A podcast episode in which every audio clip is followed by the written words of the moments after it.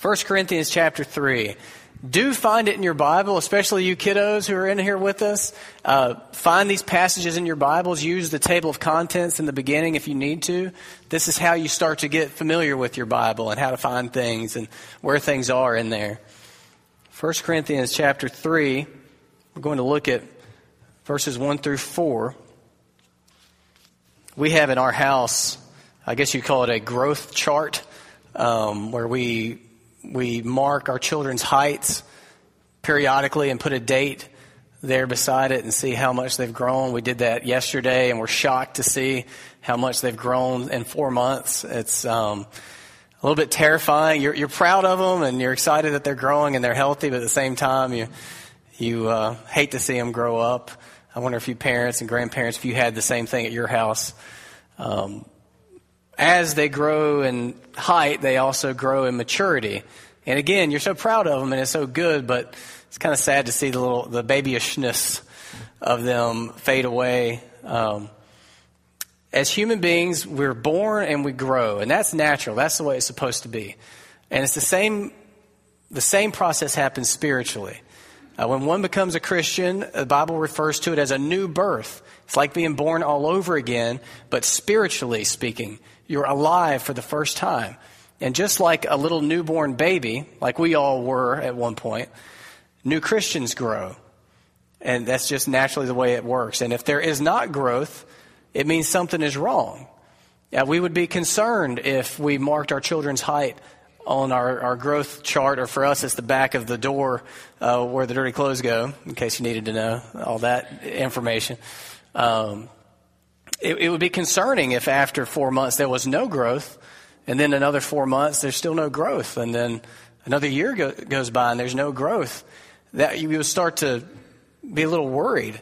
Um, you know, I'm 33 now. It would be something would be wrong if I was 33, but I was still the size of a baby and the maturity of a baby. I think you would agree that would be weird. The Corinthians, who this letter was written to, were not growing. And that was a problem. And that's why God told the Apostle Paul to write this letter to them. They weren't growing how they should be. I believe they were Christians, but they were still like babies. Spiritually, they were still like babies. And that same thing can happen to us. So we want to look at these verses and today see two signs that you are growing up in Christ. Uh, you may wonder, how can you know if you're growing spiritually? There's no chart where you can mark spiritually to see how you're growing. Well, here's two ways to kind of look at yourself and determine, am I growing? Am I a healthy Christian growing spiritually? Um, if you are a note taker, the two big headings for these two points is eat and act. We're going to look at uh, eating and our actions, what we take in and, and what we put out. Uh, that's the two big headings. But let's pray together before we really start to look at God's Word. We always pray together because we recognize that this isn't just any book. This is God's Word, and it's a supernatural thing that happens when we read God's Word and understand it. So let's pray together. Father, thank you for giving us your Word. Thank you for giving us your Holy Spirit to help us understand your Word. Please help us now. In Jesus' name, amen. Thank you. So, the first way to know if you are growing as a Christian is if you are growing in your ability to take in God's wisdom. If you're growing in your ability to take in God's wisdom, that's the heading under eat because that's how Paul talks about it in these verses. Let's read again 1 Corinthians chapter 3 verses 1 and 2. But I, brothers, could not address you as spiritual people, but as people of the flesh, as infants in Christ. I fed you with milk, not solid food, for you were not ready for it. And even now you are not ready, for you are still of the flesh. He uses this analogy of milk versus solid food. I borrowed this toy bottle here. Okay, this is what babies drink from. Okay, it's just liquid food. All right, he's saying the Corinthian Christians in terms of their ability to take in what God is teaching and God's wisdom, they're like babies. They can only take in the very most basic, the very most foundational, the easiest of truths. They're stuck on the level of Jesus loves me, this I know. Now, it's not that we should move uh, beyond Jesus loves me. That's extremely important, and everything is, is built on that. It's that we, we understand it more deeply as we grow in Christ. So they are, spiritually speaking, drinking the equivalent of, of milk. And Paul is saying you ought to be ready for solid food. So I have a picture of some solid food here. Uh, do, do any of the children in here like going to Chick fil A? okay, a couple. I was going to do steak, but I don't know if kids like steak. Okay, there are differences between a baby's milk and being able to go to Chick fil A and eat a chicken sandwich or the waffle fries. There's a big difference. You have to have teeth and not just gums. Can you picture a newborn baby gumming his way through a Chick fil A sandwich? It requires a certain maturity. When Paul talks about solid food, the spiritual equivalent of a Chick fil A meal or a big steak, whatever your solid food preferences are, he's talking about what he calls the full counsel of God. He's, he's talking about um, deeper understanding of who God is and who we are as God's creatures and what he's done for us through Jesus Christ and what that means for us as new creations in Jesus Christ. And that's something that we never exhaust. We never get to the end of studying and learning and growing in our understanding and our ability to live in light of what God has done for us through Jesus Christ. Paul talks about it in the book of Ephesians, and he says, This is his desire for Christians that Christ may dwell in your hearts through faith, that you, being rooted and grounded in love, may have strength to comprehend with all the saints what is the breadth and length and height and depth, and to know the love of Christ that surpasses knowledge, that you may be filled with all the fullness of God. So, as a Christian, you're not meant to stay in infancy. You're not meant to remain like a baby. You're meant to grow. And that growth entails being able to take in meatier, uh, more substantial aspects of God and who He is and His character and what He's done for you in Jesus Christ. So there is a brain aspect to this. Uh, as Christians, you may have noticed we do a lot of things that are similar to school. We have Sunday school. I wonder if any of the kids wonder why on Sunday morning are we going to a different school? We do it all week. We do it because we're studying God and the things of God. Christianity has a lot to do with a book. So it involves reading and it involves studying and it involves meditating and thinking hard about these things. Uh, we all come in here and listen to a sermon, which you know people that aren't Christians might think is like a, a school lecture. It's a little different than that, but so there is a brain aspect to it, but there's also a relationship aspect to it. Okay, you're not meant to stay relating to God like a baby relates to his mom and dad. You're meant to grow in your understanding of God and your relationship with God. Uh, it's the same with uh, friendships or marriages. The longer you're in these relationships, the more deep, more meaningful, more complicated, more complex the relationship gets. These are the things that we're to be growing in as Christians. So, the question here for this, to understand if you are growing up in Christ, is are you growing in your ability to take in God's wisdom. As time goes, are you more able to understand the Bible? Are you more hungry for it? Are you better able to follow sermons? Uh, do you have a stronger desire to come and hear God's word preached or taught? Uh, do you find yourself even looking for other avenues to take in and understand better what God has said in His Word? Do you find yourself having times every day where you're reading? Do you find yourself thinking about God's Word and talking about it and asking people who know more than you to help you understand it? Uh, do you maybe even find yourself subscribing to podcasts where you listen to sermons? And is your ability to take in God's wisdom growing? That's a good sign that you are growing up in Christ. If it's not, that might mean there's something wrong. So that's one way to know if you're growing up in Christ. The second way to know if you're growing up in Christ is are you growing in the fruit of the Spirit? This is the heading under act. So we've looked at what you're eating, now we're looking at how you're acting. Your behavior can help you know if you're growing up in Christ. Let's look at verses 3 and 4. For you are still of the flesh. For while there is jealousy and strife among you, are you not of the flesh and behaving only in a human way? For when one says, I follow Paul, and another, I follow Apollos, are you not being merely human?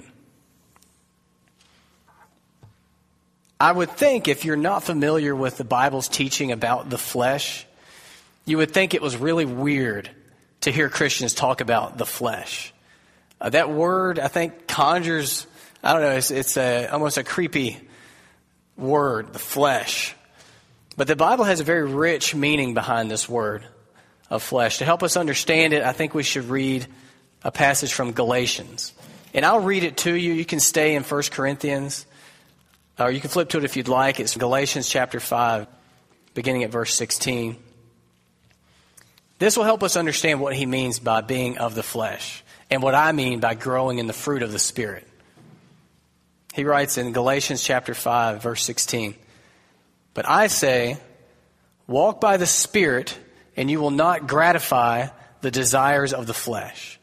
So here we already can tell the flesh and the spirit are two different things and they're kind of against each other. It says, For the desires of the flesh are against the spirit, and the desires of the Spirit are against the flesh.